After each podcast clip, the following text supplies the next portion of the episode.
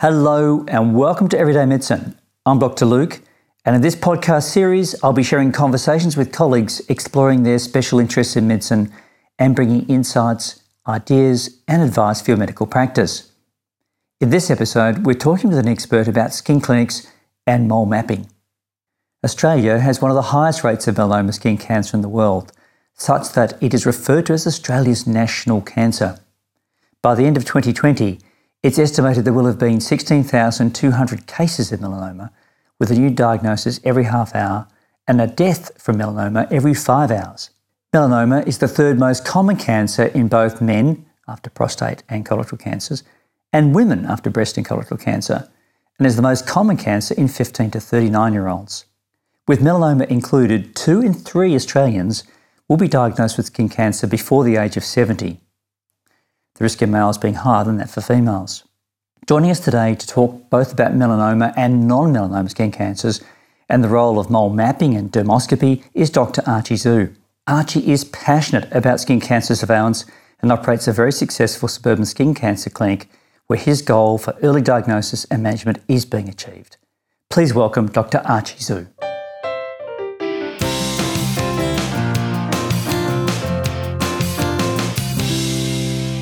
Archie Zhu, thank you very much for joining me today on Everyday Medicine. I really appreciate you, taking the time and coming and allowing me to meet you. And we've done a wonderful tour of your skin clinic, and it's given me a great insight, at a superficial level, of course, but a great insight into what you do here. So before I come and talk to you a little bit about your skin clinic, mole mapping, how you're looking for non-melanotic skin cancers, can I ask you about how you got here? How did you get from your medical course, into being this dermatology field that you're in now? Tell us about that. All right. Thank you for having me today, Luke.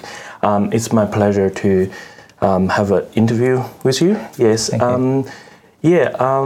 I started my training as a general practitioner, and I developed my interest in dermatology, and particularly in the area of skin cancer.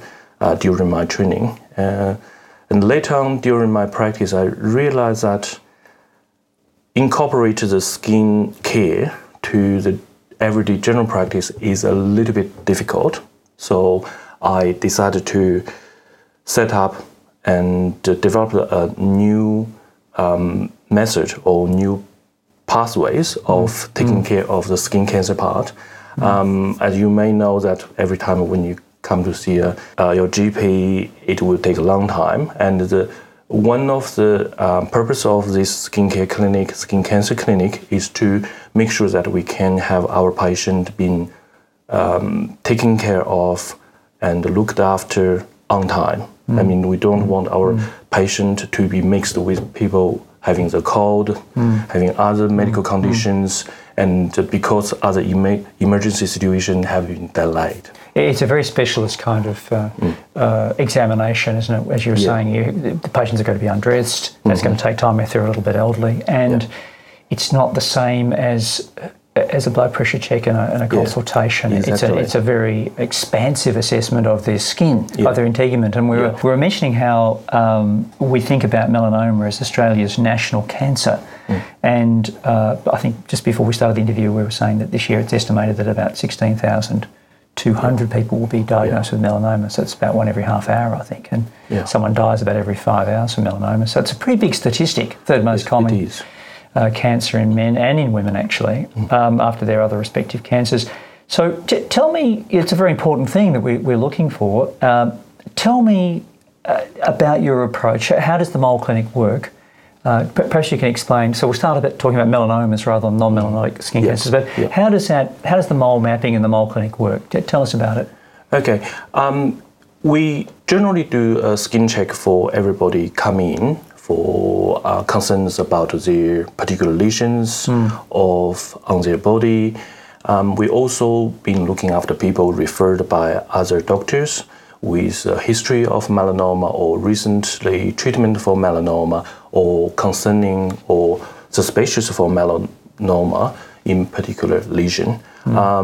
We usually don't put everybody in the mole mapping category because the general study has been done in the past is that mole mapping is not really recommended for everyone. Mm. It's only beneficial for certain group of people, which usually have the high risk of having melanoma in the future, or they already had a history of melanoma or have family history of melanoma, and themselves may have conditions such as the dysplastic nevus syndrome, which putting them in the high risk group. Right.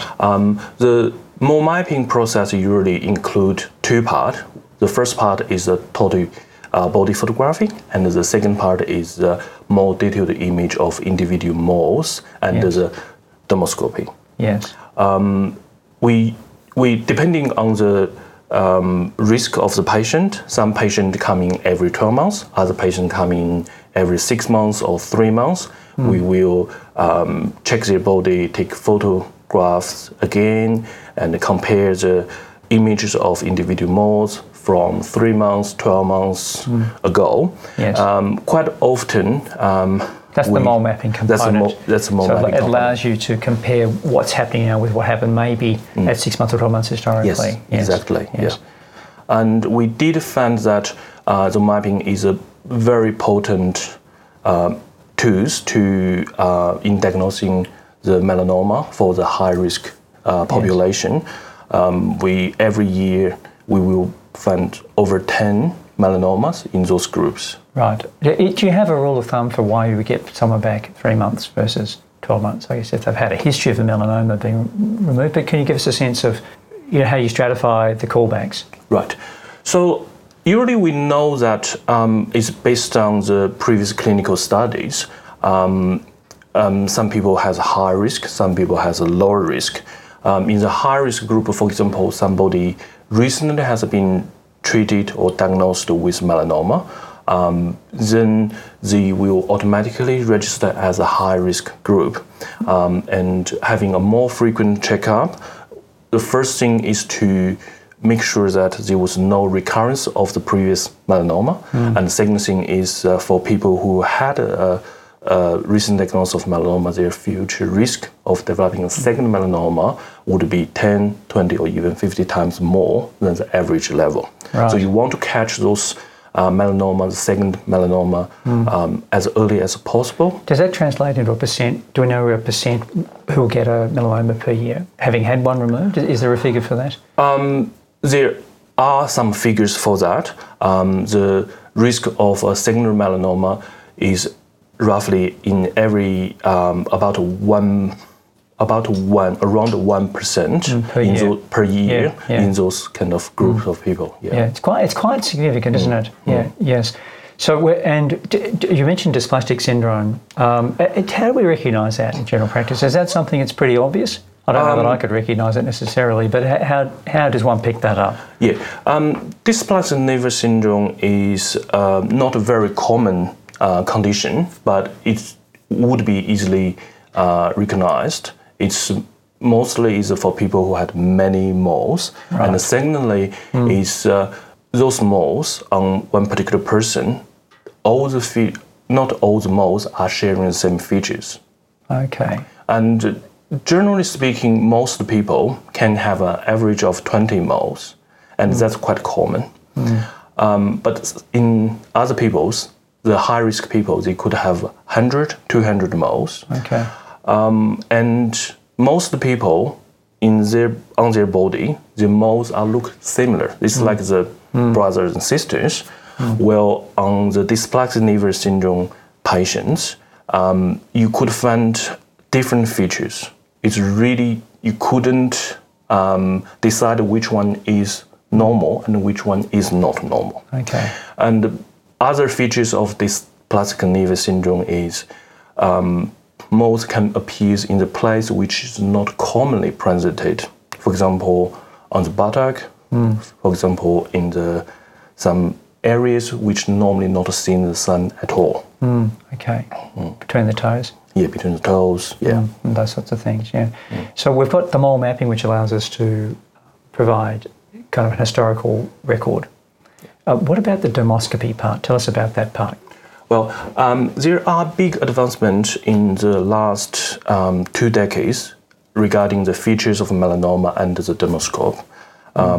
Lots of algorithm in diagnosing the melanomas. I commonly would use a combination of all the algorithms, try to figure out which would fit the description of each melanoma better. So it, in general speaking, it was started with the A, B, C, D, E, F, G method, and now developed into different ways such as the 2 steps, the 3 steps, and 7 points, all those different ways of diagnosing the melanoma. These are features of the melanoma rather than dermoscopy. The dermoscopy. That make you suspicious. Makes suspicious.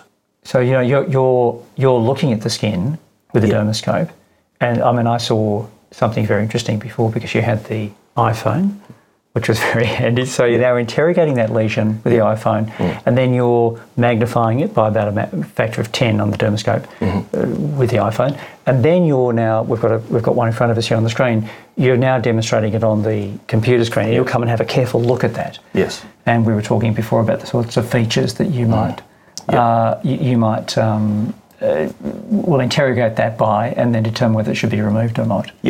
So, for example, in this particular lesion, we could see some suspicious features for the melanoma. One of the common methods we use called 2 steps. First is we define this lesion as chaotic.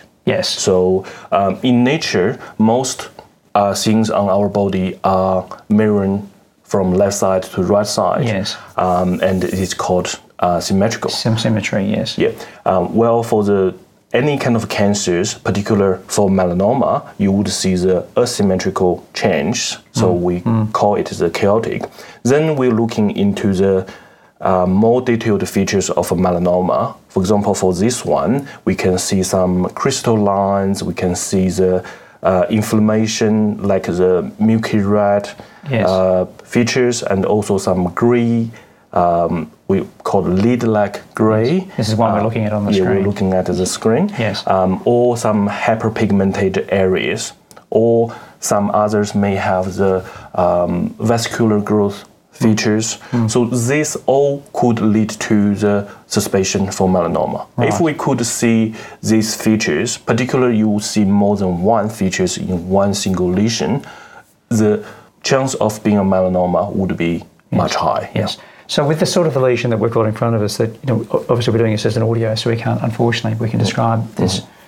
I think I described it like a nebula. Looks like a nebula to me, but it's quite a chaotic structure with different colours in it, and it doesn't look all that attractive. I totally agree. So you're going to then, you've demonstrated this is abnormal. You've done a mole mapping on this patient, so we can compare things in the future. But you're going to remove this lesion. So tell us briefly about how you would remove that, and would you recommend that sort of lesion be removed by most general practitioners, or should they be removed by a more specialist clinic like yours?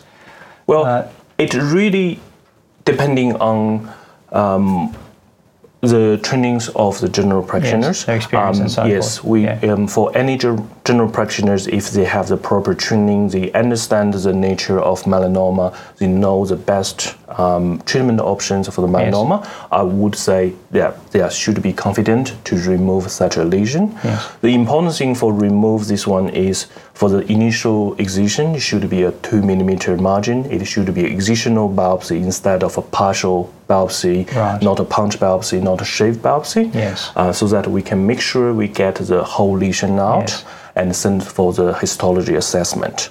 The reason for this one is that if we get the whole lesion, we will know the depth of the lesion. If it's a partial biopsy, we may miss the most invasive part, and it will not give us the ideal or the exact the confidence about what to do. What to do next. And you were saying it's the Breslow thickness, thickness that you use. The Clark classification is not so often referred to these days, is it? Or no, it's not. It was useful too in the past, but more evidence suggests that the Breslow thickness is more accurate in assess the significance of the particular melanoma. And this excess is it, I think, also for am I right in saying if it's a millimetre penetrated, they've got a something like a 95% 5-year survival. So it gives us some prognostic factors as well. Exactly. Yeah. And I mean, there are some situations where you might take a lesion off here in the Mole Clinic, and you're seeing lots of those cases, and then you'll get a result back that will make you determine this patient needs a wider excision. Mm-hmm. And what are the features there that you need to send this patient off to for Peter Mac or somewhere for a deeper excision? Tell us about that. Yeah, usually most of the melanoma diagnosed here are in the early stage or early levels. If the lesion is less than 1 millimeter and has no other risk factors, we will be feeling comfortable to do a wider excision in our clinic. But if the patient either has other risk factors or the melanoma is more than 1 millimeter in the Breslow thickness, we would go to a referral and recommend them to be assessed at the PDMAG by multiple disciplinary teams because they may need lymph node biopsy, they may need the immunotherapy or other treatment in the future. We're launching into a completely different conversation, Okay, and the incidence of melanoma, tell us a little bit about that. Can we stratify the incidence of melanoma, younger versus older people? Are you seeing more cases now than before? Can you tell us a bit about that? Yeah, melanoma is not a very high incidence in the younger group of people, although it is still quite significant. Particularly before 50 years of age, the rate of diagnosis the incidence is not significant. However, after 50 years of age, we have seen an exponential increase in the diagnosis of melanoma.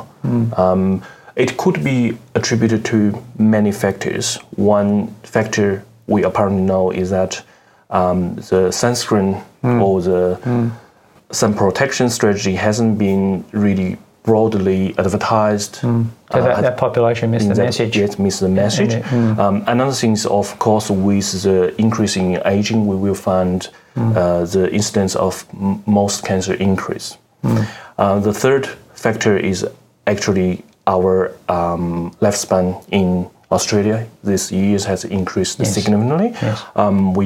We did notice that in the age group above 70, the incidence of melanoma has risen significantly in our hands as well. Yeah, it's interesting, isn't it? Just tell me about who you would recommend be referred to you. Like, is there an age where we should start thinking about coming and getting our skin checked?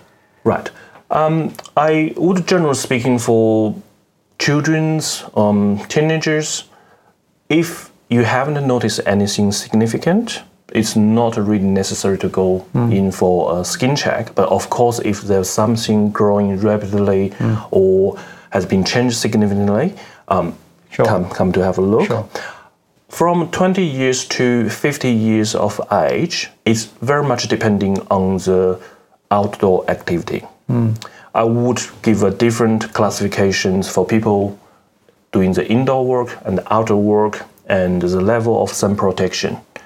For example, we do know that for some profession like the traffic controller, tradesman, the roof tailer and the concreter, those are the common group of people we could see the development of melanoma and other skin cancers. If some people in that category, yes, they need to have the skin check more regularly. However, for someone who is having a darker skin and spend most time indoor and outdoor activity, as they always put the sunscreen on, have the sun protection, maybe every 5 years or less, depending on the situation. We recommend dental checks and recommend get your blood pressure checked, or looking at cardiovascular risk factors and so forth. But I don't know that I've really heard that message, that we should necessarily come and get our skin carefully reviewed at a specific age as a recommendation. And maybe it should be, given the very high incidence of skin cancers, not just melanomas in Australia. I think so. At this stage, there was no consensus agreement of what age should have the skin check. But from our experience, we do find the high percentage of people develop the skin cancer in the 50 and above age. Yes. And it's largely preventable. Yes. And I think one of the things about the Mole Clinic that we were talking about beforehand was that, and what you're doing is that you're detecting cancers at much earlier stages, which makes a big difference in terms of patient's prognosis. And can you mention a little bit about squamous cell carcinomas, basal cell carcinomas, like the non-melanoma skin cancers? Yep. You don't really have a formal, you don't do mole mapping for that sort of patient, I don't think, are you? What's your approach to that sort of those sorts of cancers? Those type of cancers, majority of them are not invasive, not really life-threatening. Yes. However, the big headache or big trouble of the BCC or SCC is over one-third of them were developing from the neck and above. Yes. Yes. So if we leave those type of cancers too long on the skin, one of the significant issue is cosmetically and also the function. Yes. Because they're on the ear and the lip and so forth. Yes. Mm. Yeah. So, my recommendation is that, again, similar to the previous melanoma checkups, and for 50 and above groups, and it should have a more regular checkup, like the once every 12 months time. For less than 50 years of age or above 20s, depending the risk factors. Yes. Do you just a couple of other really brief questions. One is the possibility of a skin lesion in your hair. Do you find that very difficult to get in and peel back the hair and have a careful look at the scalp? It sort of seems to me it's one of those areas that it's like a private area, isn't it? It's difficult to get at. Do you find that there are missed lesions within the hair? Yes, it is so true. I mean, on the scalp, particularly for people who are having thick hair, it is challenging and difficult to notice some of the lesions earlier. We do have a quick checkup of those areas in our clinic. However, because of the difficulties we mentioned before, sometimes certain lesions can be missed. So one of the strategy we had been developed is we always advise our patient when they attend their hairdressers or barbers, they will spend half an hour or more with them. If they developed if the barber or the hairdresser notice anything significant, we ask them to return to us to have a more careful, detailed assessment. Yes, that's very sensible. Yeah. And a lot of patients are on anticoagulation now, the new anticoagulants, direct oral anticoagulation and dual platelet therapy. Has that become a big problem for you? You want to take skin lesion off, and we've got to start filling with their anticoagulation in advance? In most of the case, it's not. Only in occasional patients, because they were on combined of multiple medications, it could be a little bit challenging. But still, most of the case, we can manage it very well for the surgical procedures. When we combined with different methods, different strategies, we had seen very limited complications from the surgical approach. Right. Well, Archie, thank you very much for taking me through that very beautifully today. Thank you for your time. We've got that slip, slop, slap message we have to get out to all our all our patients in Australia. So thank you very much for the time today. Thank you very much. Yeah.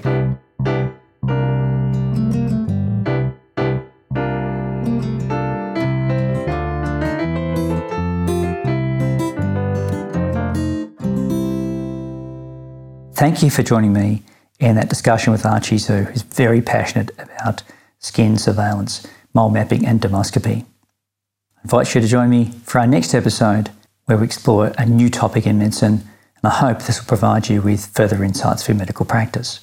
And during the podcast series, we'll be covering a wide range of topics across many specialty interests. The discussions are not intended as specific medical advice for patients, but as general information only, and reflect the opinions of the guests interviewed. Requests for new topics to be reviewed and comments about the conversation you've listened to are welcomed and may be emailed to manager@gihealth.com.au.